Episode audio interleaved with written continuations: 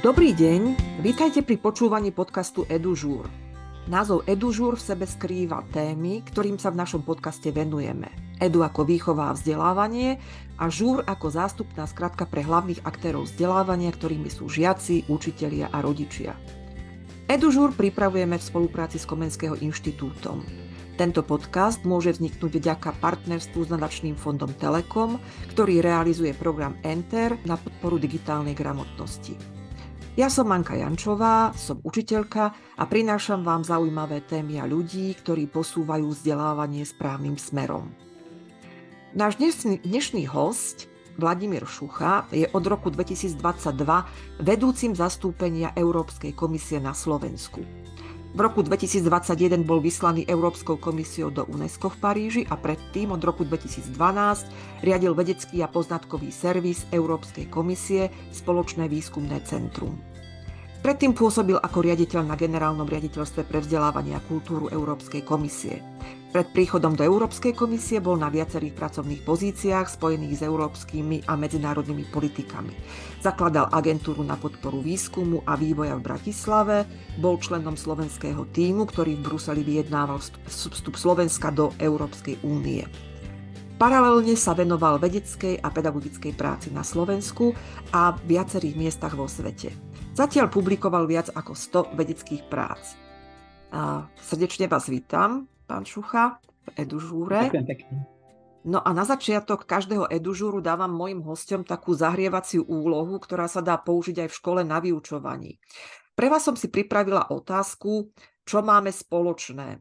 Nemyslím nás dvoch, aj keď tam by sme tiež určite našli nejaké prieniky, ale aké prieniky má Vladimír Šúcha s tromi aktérmi vzdelávania? Teda, čo vás osobne spája so žiakmi, čo s učiteľmi a čo s rodičmi?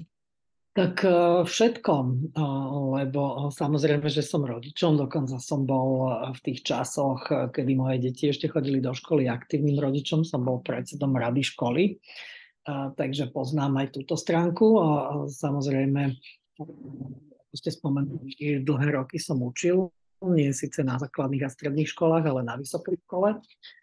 No a samozrejme e, ešte e, ma s tým spája kopu e, nejakých takých skúseností, zážitkov, lebo moja mama bola celý život učiteľka na strednej škole a moja manželka je učiteľka, bola aj riaditeľka základnej mhm. školy nejaké obdobie, takže spája ma s tým možno viac, ako by si niekto myslel. A ja som bol veľmi takým počas mojej akademickej praxe veľmi takým aktívnym popularizátorom vedy, takže sme veľa času strávili hlavne so stredoškolskými učiteľmi a učiteľkami a veľmi často som chodil na školy v rámci rôznych takých popularizačných aktivít.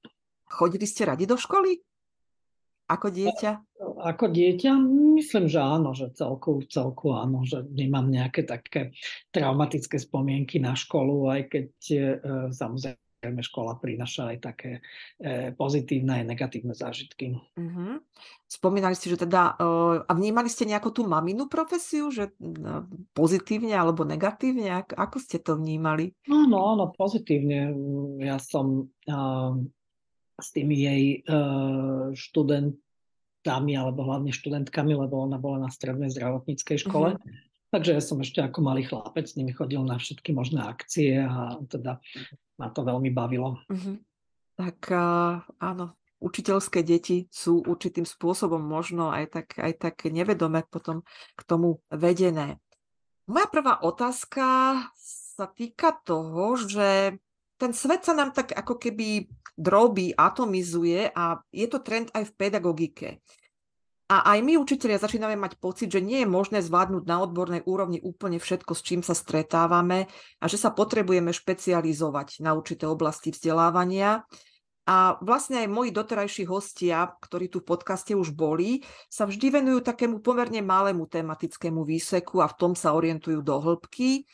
A vy ste náš prvý host, ktorý sa na tie procesy vzdelávania díva ako keby z hora, z nadhľadu. A je to určite dôležité, ale prečo? Ako ste sa k tomu vy vlastne dostali? No áno, máte pravdu v tom, že my sa tak atomizujeme, špecializujeme, e, zavrtávame sa, ja to vždy tak hovorím, že sa zavrtávame do, do hĺbky tej, tej problematiky len potom z tej diery nevidíme svet. Hm. A, a to je často veľký problém. A to je samozrejme aj vo vede, že prakticky máme kopu špecialistov, ale nemáme niekoho, kto by bol schopný riešiť problémy. Lebo tie problémy nie sú špecializované. Tie mm-hmm. problémy sú veľmi komplexné. A ten dnešný svet sa nám stále viac komplikuje, stáva sa stále viac komplexnejším. Čiže stále hovoríme v súčasnosti o riešení komplexných problémov mm-hmm. dnešného sveta. Ten svet je tak komplikovaný, že my jednoducho bez nejakej E, interdisciplinárnej spolupráce, bez kapacity vidieť, e, povedzme, tie veci v systémoch, tak nie sme absolútne schopní tie, tie problémy vyriešiť a častokrát si myslíme, že niečo riešime, ale vlastne spôsobíme oveľa viac problémov. Si zoberiete, e, keď si zoberiete pandémiu covidu, ktorú sme mali, tak to je taký príklad veci, ktoré, aby som bol extrémny príklad toho, že sme vošli do niečoho v celku neznámeho, mali sme veľmi malé množstvo e, informácií a boli sme e, nútení príjmať nejaké rozhodnutia. No a tam teda závisí aj od toho, že či sme schopní sa prepájať, či sme schopní riešiť tie, tie problémy, aby sme narobili v tých rozhodnutiach čo najmenej škody. Príkladom, keď sa vrátim k tomu covidu, je to, že prakticky výlučne, teda jednak, že vedci a, a, a expertíza sa ignorovala vo všeobecnosti, ale ak sa nejaká pripustila, tak to bola expertíza virologická. Čo je síce pochopiteľné, len my sme tam potrebovali zahrnúť psychológov, my sme tam potrebovali zahrnúť ekonomov a e, povedzme nejakých kult, kultúrnych antropológov, aby sme chápali, že keď ja niekoho zatvorím doma, v jeho prostredí, aké to bude mať e, konsekvencie pre jeho život, pre spoločnosť aj z takého dlhodobejšieho, dlhodobejšieho pohľadu. Takže naozaj máme e, kopu špecializácií, ale prakticky nikto sa nevenuje, alebo veľmi máličko ľudí sa venuje tomu, aby sme tie veci medzi sebou prepájali. A akákoľvek, akýkoľvek problém e, dnešného života, ktorýkoľvek si zoberiete, či je to klimatická zmena, alebo aj táto e, covidová kríza, ale aj energetická kríza, inflácia, to sú všetko e, veľmi komplexné problémy, ktoré treba riešiť takýmto komplexným spôsobom. No a ak to nie sme schopní, tak potom vo väčšine prípadov robíme chyby. Uh-huh. Uh, aké miesto má v tomto práve to vzdelávanie? Na základe čoho vlastne my robíme nejaké predikcie o tom, um, ako vo vzdelávaní ďalej postupovať? No, to sú dve, dve otázky, uh, dosť rozdielne, lebo akú úlohu v tom má vzdelávanie, uh, môžeme povedať veľmi jednoducho obrovskú, uh, ale vzdelávanie ktoré nás učí a naučí prepájať veci, vidieť veci v širšom kontexte. Čiže to vzdelávanie, že na fyzike sa učíme niečo, na chemii sa učíme niečo iné, na slovenčine sa učíme a nikto na tom Božom svete nám konkrétnym uh, nejakým príkladom života až také veľmi užitočné nie je, lebo tie vedomosti, ktoré síce vyplývajú z rôznych dokumentov, či školských, či štátnych, len nás nenaučia premýšľať a, a flexibilite a rýchlej reakcii na, na danú problematiku. To je teda jedna časť e, e, toho problému alebo otázka. Tá druhá o predikciách. No, problém je v tom, že e, my vo vzdelávaní predikcie nerobíme. Alebo ich začíname robiť možno až teraz. Mm-hmm. Obvykle problém vzdelávania je, že vzdelávanie sa nepozerá do budúcnosti, ale pozerá sa do minulosti v maximálnej, maximálne optimistickom prípade sa pozera na súčasnosť a podľa toho sa robí e, kurikulárna reforma, uh-huh. robí, sa, robí sa e, program kurikulárny a všetky možné veci e, učíme podľa toho, aké, ako, čo bolo potrebné v minulosti. Pozrieme sa dozadu, aha, tak toto nám nefunguje, tu nám chýbajú pracovné sily a tak ďalej. Tak podľa toho nastavíme vzdelávanie, či už na základných, stredných alebo, alebo na vysokých školách. No len uh, nám sa stala taká vec, že ten svet sa mení oveľa rýchlejšie, ako sa menil v minulosti. Uh, keď sa vrátite do nejakého uh, 15. alebo 16. storočia, tak je veľká pravdepodobnosť, že tam sa za 50, za 100, za 200 rokov tie veci až tak, tak radikálne nezmenili. Ale už od priemyselnej revolúcie prvej cez druhú, tretiu a terajšiu štvrtú sa nám to všetko zrýchluje. Preto hovoríme, že sme v exponenciálnom čase. Dnes, e, povedzme aj s príchodom umelej inteligencie, dát sa všetko tak neuveriteľne zrýchluje, že nám ten pohľad do minulosti absolútne nestačí. Mm-hmm. My sa potrebujeme dívať do budúcnosti, my potrebujeme robiť predikciu, lebo samozrejme, že to vzdelávanie je ako taký zaoceánsky parník. Vy ho neotočíte ako malú loďku dvomi zábermi, to proste trvá. trvá a trvá to celé roky. Čiže pokiaľ my ten vývoj neodhadneme, pokiaľ my nedáme tým študentom v povedzme v tom formálnom vzdelávaní, ktoré, o ktorom tu hlavne hovoríme, základy toho, čo budú potrebovať, keď skončia školu, tak robíme veľkú chybu. Však ako to už bežne dnes veľa ľudí hovorí o tom, že viac ako polovica, tak, takú predikciu, že viac ako polovica pracovných miest, ktoré budú v budúcnosti ešte alebo na ktorých budú v budúcnosti robiť absolventi e, e, nášho súčasného vzdelávania, ešte ani neexistujú. Mm-hmm. My ani nevieme, aké profesie to budú. A už ako keby sme ich na to pripravovali. A pripravujeme ich aj na život, lebo samozrejme vzdelávanie má pripravovať na život, nielen na prácu.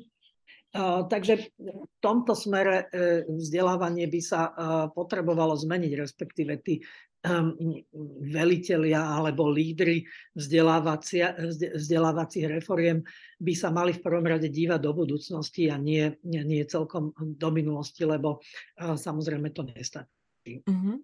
Je niekde krajina, kde to robia ináč, alebo sú, sú školské systémy, ktoré na toto reagujú tak nejako flexibilnejšie? No, tak samozrejme, samozrejme, že sú akoby takým samozrejme neprekvapivým príkladom je Fínsko, mm-hmm. kde uh, to robia veľmi premyslene a veľmi premyslene už desiatky rokov uh, svoj vzdelávací systém stále upravujú a dívajú sa do uh, budúcnosti. Ja už som relatívne dávno nebol vo Fínsku, už to možno nejaké 3-4 roky, mm-hmm. čo som tam bol naposledy. Uh, ale už vtedy, pred tými 3-4 rokmi, eh, keď som bol na Helsingskej univerzite, ktorá je takým lídrom eh, v príprave učiteľov, tak ten ich systém zmeny prípravy učiteľov mi vyrážal dých. Mm-hmm. To je asi systém najlepšie prepracovaný, aký ja som videl v Európe, ktorý naozaj pripravuje učiteľov na budúcnosť. Mm-hmm. Čiže tam zďaleka nie je, nie je ten dôraz na obsah vedomostný, ale je tam predovšetkým zameranie na zručnosti, na, na schopnosti jednak učiteľov, ale aj, ale aj potom tých žiakov a študentov. Fínsko je najďalej, ale samozrejme môžeme sa pozrieť do takej maličkej krajiny, akým je Estonsko. Ten systém je veľmi, veľmi podnetný, veľmi zaujímavý, aj keď teda určite mne sa zdá, že ten fínsky systém je, je asi najprepracovanejší. Svetom dnes hýbe razantný nástup umelej inteligencie, ktorá sa nám vnúcuje a vchádza do mnohých oblastí života a slovenskými zborovňami hýbe školská reforma. Majú tieto veci nejaký súvis? No, problém je, že nie. tu sme, tu sme pri, tom, pri tom dívaní sa dopredu alebo dozadu. Jednoducho umelá inteligencia pre ľudí, ktorí sa ňou zaoberajú, je relatívne nová vec, mm-hmm. ale nie je šokujúco nová vec. Hm. My sme robili v tej mojej predchádzajúcej práci, ktorú som mal takú prvú veľkú analýzu analýzu umelej inteligencie a jej dopadu na spoločnosť, na, na život v roku 2018, čiže to už je 5 rokov.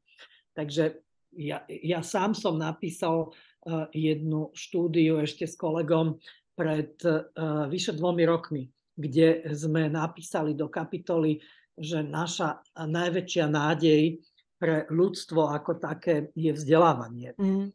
Aby, sme, aby sme umelú inteligenciu zvládli a bez toho, aby sme eh, nejakým spôsobom negatívne poznačili spoločnosť. Lebo samozrejme si treba uvedomiť, že umelá inteligencia nie je ďalšia technológia, ktorá nám prichádza na trh. Umelá inteligencia je paradigmatická zmena my sme tu mali spusty technológií, hlavne od teda tej priemyselnej revolúcie, ktoré prišli, niektoré odišli, niektoré s nami zostávajú, menia náš život. Ale e, umelá inteligencia je poprvýkrát technológia, ktorá vstupuje do nášho, do nášho vedomia, do nášho života a do nášho tela.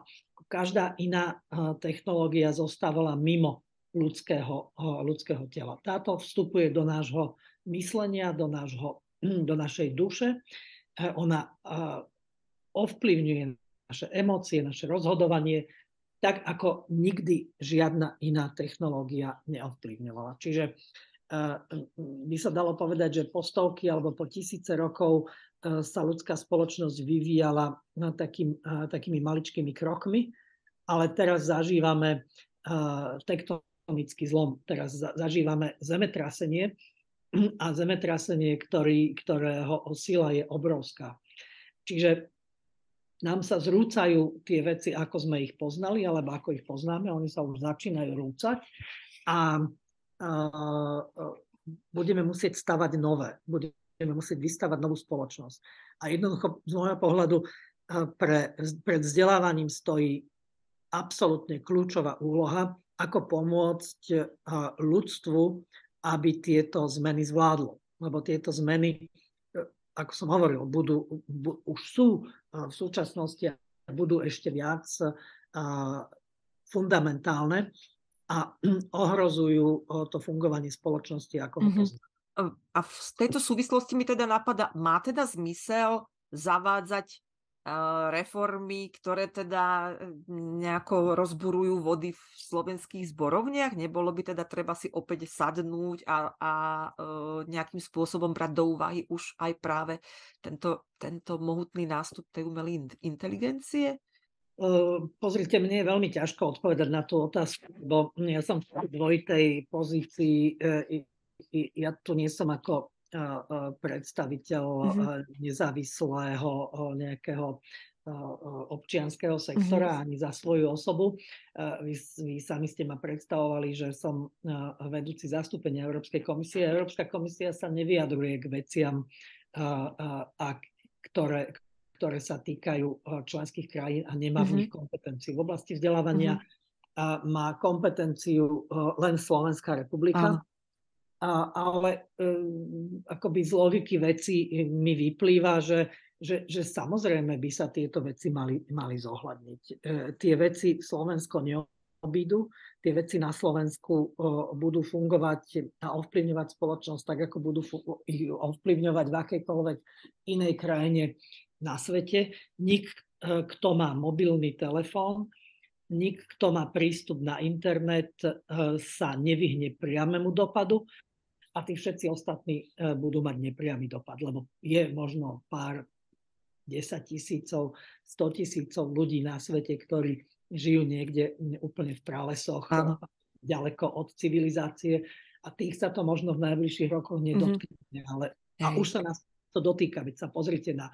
na a, a, to, to nie sú veci, ktoré, ktoré e, niekde padnú z vesmíru ako meteorit. My tie veci už máme so sebou. Už ich, máme, už ich tu máme. Máme tu pandémiu, uh, máme tu pandémiu psychických chorôb mladých mm. ľudí. No odkiaľ to prišlo? Uh, je, je, súvisí to celkom jednoznačne so sociálnymi sieťami. A sociálne siete sú plné umelej inteligencie. Umelá inteligencia umelá inteligencia ovplyvňuje naše emócie, manipuluje ľuďmi, lebo je schopná spoznať človeka lepšie ako iný človek. E, možno vy svojich žiakov nepoznáte tak, ako ich spozná, alebo ich pozná, e, povedzme, algoritmus TikToku. Mm lebo on robí psychologické profilovanie, čo vy nesmiete ano. robiť. E, vy môžete dieťa na najvyš poslať psychologovi, mm. ale ani tie výsledky sa nedozviete, aké tam sú. Ale e, algoritmus TikToku perfektne tieto veci ovláda. To je, e, to je veľmi vážna vec, ktorá sa nás dotýka a ktorú už potrebujeme riešiť dnes, nie o, o 3 roky, o 5 rokov, o 10 rokov, lebo sa nám veľmi ľahko môže stať, že v tom takom dystopickom scenári tu budeme mať armádu zombikov, ktorí nebudú schopní žiť v reálnom svete. A to mm-hmm. je e, vážne, vážny problém. Nie to, či ja budem zvládať nejaké poučky biologické alebo e, zo slovenského jazyka, ale či vlastne zvládnem e, psychologicky prekonať tieto, tieto veľké, veľké výzvy, ktoré, ktoré tu mám. A sociálne siete, veď si zoberte náš prieskum, ktorý ukazuje, že 36% mladých ľudí do 24 rokov v Európskej únii sa cíti osamelý. Mm. To je takmer každý druhý mladý človek.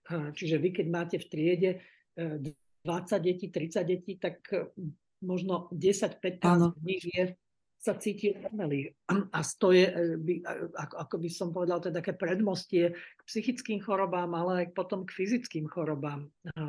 A teda v tom, e, v tom nejakom e, najhoršom prípade, ako som hovoril, k nejakým, k nejakým takým, také neschopnosti existovať a fungovať v reálnom svete.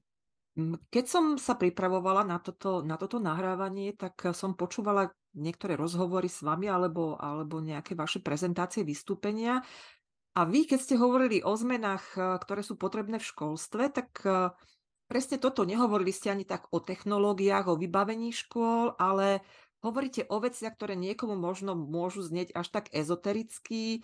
Hovorili ste práve o šťastí, o spirituálnych hodnotách, o empatii, vnímavosti. Takže toto je, toto je ten liek, toto je tá cesta na všetko to negatívne, o čom ste hovorili. Ale zároveň mám teda k tomu aj takú uh, možno rýpavú otázku. Tieto veci sa dajú naučiť? Áno, všetko sa dá naučiť. len, len uh, samozrejme nie E, v triede s rukami za chrbtom. Pri počúvaní niekoho, kto im o tom bude hovoriť. Uh-huh. Od, od, nie som si istý, či som celkom hovoril o, o šťastí a, a nejakej spiritualite. E, šťastie je ako keby sumár rôznych, rôznych aspektov, ale určite som hovoril o empatii, Einsteinovú teóriu relativity, to EMC na druhu, uh-huh. len v tomto prípade to znamená úplne niečo iné. E je tá empatia M je mindfulness, akoby tá všímavosť a to C na druhu sú dve C a jedno je za kritické myslenie a druhé je za mm-hmm. compassion v angličtine, čo je súcit. Čiže to sú ako keby, ako keby také nasmerovanie, hm, e, kam e, treba ísť v stimulovaní takýchto zručností. A ono to nie je raketová veda, to je veľmi jednoduché. Ono je to, keď sa vrátime k takému ľudskému zdravému, jednoduchému rozumu. Tak veď my všetci veľmi dobre vieme, ako sa dá empatia vytvoriť, alebo ako sa dá, ako sa dá postupne pestovať. To, že sa snažíme vnímať a, a, a chápať to, tých druhých ľudí. Čiže ja, ja potrebujem sa otvoriť tým druhým. A ako sa im otvoríme? No, treba do, uh, uh, zakomponovať pomoc slabším. A v mhm. každej triede máte slabších, mm-hmm. v každej škole máte slabších. Eh, každý, ka, každá škola má nejaké deti, ktoré majú nejaké poškodenie, či psychické, alebo, alebo zdravotné. Eh, okolo seba máme kopu núdznych ľudí. Máme obce, ktoré sú, ktoré sú, na, na, sú rómske osady. Ano. To, je, to je presne úplne jednoduché. To je, to je to, čo máme všade okolo seba. Všade okolo seba máme rôznych ľudí, ktorí potrebujú nejakú, nejakú pomoc. Ak ich budeme viesť k tomu, aby, aby pomáhali tým druhým, tak prispievame k ich vlastnému šťastiu. Lebo tá pomoc, a na to sú takisto tony vedeckých dôkazov, ktoré hovoria, že keď pomôžem tomu druhému, pomôžem oveľa viac sebe. A, mm-hmm. a povedzme vnímavosť. Vnímavosť takisto to nie je nejaká ezoterika, lebo z čoho vyplývajú také tie psychologicky komplikované stavy? Že stále riešime minulosť alebo stále riešime budúci. Ale ani na chvíľku sa nezastavíme a, a nepotešíme sa z toho, že sa máme dobre. A, a to je vlastne o tom, že keď ideme e, aj s tými žiakmi do záhrady, do parku, do lesa, tak si všímame tie drobné veci. Všímame si, aký je ten kvet pekný, aký je ten strom zaujímavý a, a ne, nenecháme tú našu mysel aby nám stále niekam unikala. O tom to je, že sa sústredíme. A to, to sústredenie je komodita, ktorú absolútne nemáme. Máme, prežívame krízu sústredenosti. Tá kapacita a sústredenosti v súčasnosti sa nám skracuje na sekundy, uh-huh. kedy sme schopní sa sústrediť. Čiže potrebujeme do toho vložiť nejaké nástroje, ktoré nám umožnia sa sústrediť aspoň na niekoľko minút sú 10 tisíce myšlienok, ktoré nám prejdú cez, cez rozum sami. Keď skúsite iba tak akože nemyslieť na nič, no tak vyskúšajte, aké to je ťažké. Toto by sme potrebovali trénovať a tým pádom vytrénujeme zvýšenú pozornosť eh, to, toho daného človeka a opäť prispiejeme, prispiejeme k spokojnosti. No a samozrejme s tým súvisí aj, aj to kritické myslenie. Opäť máme krízu kritického myslenia s ďalšími vychytávkami umelej inteligencie, ktoré sa volajú ten deep fake. Mm-hmm. To, sú, to sú tie, však teraz to vidíte aj v novinách, eh, kedy sa objavujú videá pápeža Františka, Áno. ktorý robí všelijaké eh, eh, čudné kúsky a je na nerozoznanie od tých druhých. Jednoducho, my to voľným okom nevieme rozlišiť, len my musíme pohnúť tým kritickým myslením, aby sme sa zamysleli, no však ale to, čo vidím, nemusí byť celkom pravda, lebo tá umelá inteligencia nám to dokáže vytvoriť tak, že a to nevieme voľným okom rozlíšiť, takže musíme e, použiť nejaké iné zručnosti na to. Priznám sa, že mm, neviem si úplne dobre možno predstaviť mnohých kolegov a v niektorých momentoch svojho života ani seba, ako vedieme deti k hodnotám, ako je vnímavosť a možno, že aj to kritické myslenie. Nie preto, že by sme to nepokladali za dôležité, ale preto, že jednak v nás toto nikto, ne, nikto nerozvíjal a mm, tiež sa cítime zavalení, zaťažení naozaj mnohými tými drobnými vecami, ktoré teda sú okolo nás a nevieme si s nimi jednoducho rady. Vieme nejako pomôcť učiteľom, aby oni teda mohli v tomto smere byť lepší a pracovať na tom, čo potrebujú deti? No, tak teraz som sa to snažil vysvetliť, e, čo je možné urobiť aj v takých nejakých tých mimo e, školských aktivitách a ako, ako ich zamerať. Jednoducho, keď sa zamyslím a, a, a napíšem si, nakreslím si to, kam sa chcem dostať, tak potom tie cesty k tomu sú, e, sú rôznorodé. Čiže môžeme si, môžeme si zadefinovať, že ja neviem, chceme posilňovať všímavosť, chceme posilňovať empatiu, tak vieme, akými cestami sa k tomu dostaneme. A je, je potrebné do toho vzdelávacieho systému zavádzať čo najviac prvkov toho takého neformálneho vzdelávania, takého samotného akoby odovzdávania iniciatívy aj tým samotným žiakom lebo oni, oni aj sami vedia mnohé, na mnohé veci takýmto, tak, takýmto spôsobom prísť a stimulovať ich k tomu. Ono to chvíľu trvá, lebo ten náš systém taký nebol a k tomu ich e, nevychováva. Ale aj človek, e, to, ako som hovoril, to, mne to teda prípada ako keby také navrátenie sa k takej tej, tej prirodzenej ľudskosti, prirodzenému fungovaniu spoločnosti. Ja mm-hmm. jednoducho viem, že musím spoznať sám seba a keď poznám sám seba, vtedy môžem nejakým spôsobom nadvezovať kontakty s inými. A, a potom tá tretia, tretia rovina je, že robím niečo pre spoločnosť, pre, ten, pre tú celú komunitu, ktorá tam je. A tá spoločnosť nemusí byť imaginárne celé Slovensko, celá Európa, celý svet, tá spoločnosť alebo to spoločenstvo môže byť moja trieda, moja skupina v triede, môže byť moja škola, môže byť moja obec. Čiže ono to nemusí byť veľmi, veľmi také e, ne, ne, nepolapiteľné, ale môže to byť úplne veľmi konkrétne. A v tom sa ukáže aj, aj hodnota každého človeka, povedzme aj toho slabšieho žiaka, ktorý jednoducho nemá možno, že mentálne vybavenie na to, ale, ale je, je dobrým človekom. A vieme, vieme ho zhodnotiť v rámci toho kolektívu, že mu necháme e, možnosť vyniknúť, povedzme v tom, že vie pomôcť druhým alebo vie niečo urobiť, e, také, čo tí, čo tí druhí e, nevedia mhm. urobiť. My sme sa už trošku uh, poobzrali po svete, ale skúsme si tú skladačku ešte tak doskladať. je jasné, že ideálne školstvo neexistuje nikde, ale ktoré prvky z úspešných krajín by mohli byť inšpiratívne pre slovenské vzdelávanie? Začali sme s tým Fínskom, Estonskom. Čo si myslíte, že nám tu ešte chýba? Čím by sme sa inšpirovali inde?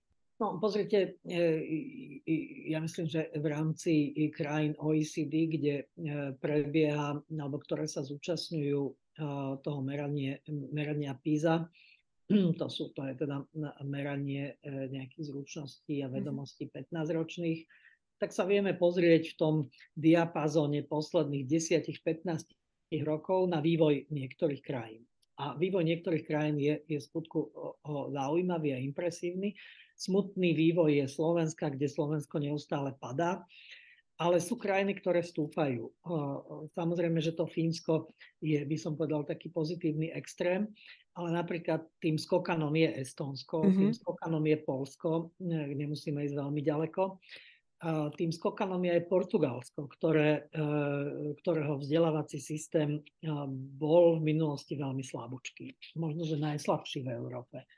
A ja keď som začínal v Európskej komisii, to bolo v roku 2006, tak hm, ste spomenuli aj v tom úvode, že som robil na generálnom riaditeľstve pre vzdelávanie a kultúru a my sme robili aj všetky tie, hm, všetky tie tabulky a tie hodnotenia jednotlivých krajín v jednotlivých oblastiach, tak vtedy ešte v tom období, čo už je teda nejakých tých 17 e, rokov alebo koľko, tak to, Polsko, e, to, to Portugalsko bolo úplne, úplne mm-hmm. na mhm. konci. Či to bolo vysokoškolské vzdelávanie, alebo to bol uh, predčasný odchod zo školskej dochádzky a tak ďalej. A oni urobili veľ, veľký krok. Samozrejme nie sú niekde na špici, ale z tých zadných miest sa dostali i do takého lepšieho priemeru. Takže opäť e, tam sa dá z každej tej reformy, z, každej, z každého toho prístupu vybrať niečo, alebo e, povedzme pozrieť sa na také klasicky alebo, alebo konštantne e, lepšie krajiny, ako je povedné belgické Flámsko mm-hmm. alebo Holandsko. Alebo ja, ja veľmi rád hovorím o príklade, ktorý v tých štatistikách tak často nevidíte, ale e, Baskicko ako, ako súčasť Španielska má, je to krajina veľmi podobná Slovensku, e, štruktúrou priemyslu, e, štruktúrou aj, aj celej ekonomiky. A oni majú jeden z najlepších systémov, a tu nehovoríme o základných školách, ale hovoríme skôr o stredných školách, systém odbornej prípravy. Akože ten odborný, tu, tu, systém odbornej prípravy takého stredoškolského odborného vzdelávania by sme mohli rovno okopírovať od Baskicka a prebrať ho na Slovensku a, a určite by sme sa veľmi nepomýlili. Takže viete, tých, e, tých príkladov je, je e, tak neskutočne veľa a preto samozrejme je treba využívať aj možnosti programu Erasmus, Erasmus+, ktorý dáva možnosť učiteľom ísť a pozrieť sa, ako sa to robí v iných krajinách, lebo vždy E, vždy aj povedzme v tej e, krajine, ktorú my považujeme za menej rozvinutú, vždy tam vieme nájsť mnohé inšpiratívne prvky e, toho, čo robia. Mnohé veci sú u nás dobré, na mnohé veci môžeme byť hrdí v tom porovnaní, ale mnohé veci sa vieme, vieme inšpirovať a, a prebrať ich do svojho nejakého portfólia. Takže obzerať sa po svete, byť vnímavý aj tu, nás doma, to sú asi také, také uh, hlavné, hlavné dve správy z toho, čo sme sa dnes, dnes od vás uh, dozvedeli a dopočuli. No, hlavné, je, hlavné je e, si uvedomiť, že uh, to nie je uh, všedná vec, čo sa deje. Že naozaj neviem, či máme šťastie alebo nešťastie. Mm-hmm. Tieto generácie, uh, ktoré, ktoré sú dnes v spoločnosti aktívne, že tie zmeny sa začali diať už pred nejakými aspoň desiatými rokmi. E, naozaj e, treba sa pripravovať a každý musí, e, by som povedal, zobrať hlavu do hrsti, rozum do hrsti a každý aj sám musí, musí tie veci robiť, meniť svojom okolí, lebo nedá sa, nedá sa čakať, že to niekto urobí, že to nejaký všemocný štát urobí, lebo tomu štátu, či nech je akýkoľvek ideálny, tak mu to bude chvíľu trvať. Čiže vy, keď sa rozhodnete ako učiteľka, že od zajtra budete venovať niekoľko minút na trénovanie všímavosti, uh-huh. tak kým by vám prišli, e, prišiel nejaký štátny vzdelávací program, školský vzdelávací program, kým by sa vypracovali metodiky, tak e, bude rok 2030 a tie vaše deti už budú fuč a budú trpieť e, rôznymi, rôznymi problémami. Zatiaľ, čo keď ich naučíte, povedzme, ako sa sústreďovať lepšie, ak ich naučíte nejakým takým jednoduchým praktikám, keď ich naučíte vnímať povedzme postoje alebo problémy tých druhých a vedieť sa do nich vžiť, tak im vložiť do života možno veľmi dôležité, veľmi dôležité vzácne veci, z ktorých budú, budú profitovať a pomôžu im prekonať to ťažké obdobie, ktoré bude pred nami. Ďakujem veľmi pekne za tento taký naozaj iný, iný pohľad, než eh, na, aký, na aké sme boli doteraz zvyknutí, že sme sa na to naozaj pozreli tak, eh, tak z a dá sa povedať z budúcnosti. No a ja prajem vám i všetkým poslucháčom a konec koncovi sebe, aby sme naozaj to, čo nie, že je pred nami, ale to, čo už je tu, prijali s rozumom a s vnímavosťou a s takou ľudskosťou, aby, aby teda to bolo to, čo nám, čo nám uh, život prinesie. Vážení poslucháči, našim dnešným hostom bol Vladimír Šucha a pán Šucha, ja vám ešte raz veľmi pekne ďakujem a s poslucháčmi sa teším zase do počutia na budúce pri ďalšom Edu Žúre. Ďakujem. Za pozvanie. Všetko dobré. Aj vám.